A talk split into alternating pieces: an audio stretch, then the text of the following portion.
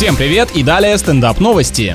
Итальянский модный бренд решил открыть парфюмерное направление и выпустил свой первый аромат, который пахнет снегом. Очень бюджетное производство, просто разливаешь по бутылочкам талую воду, а получаешь дорогую туалетную. Также флакон оснащен экраном, на котором красуется название бренда, и при желании с помощью специального приложения надпись можно изменить. Хитро, если продукт получился не очень, то производитель просто на всех упаковках дистанционно меняет лейбл, например, на название конкурента.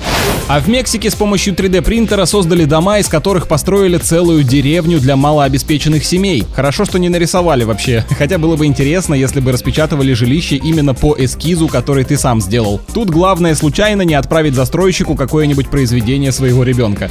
На этом пока все. С вами был Андрей Фролов. Еще больше новостей на нашем официальном сайте energyfm.ru.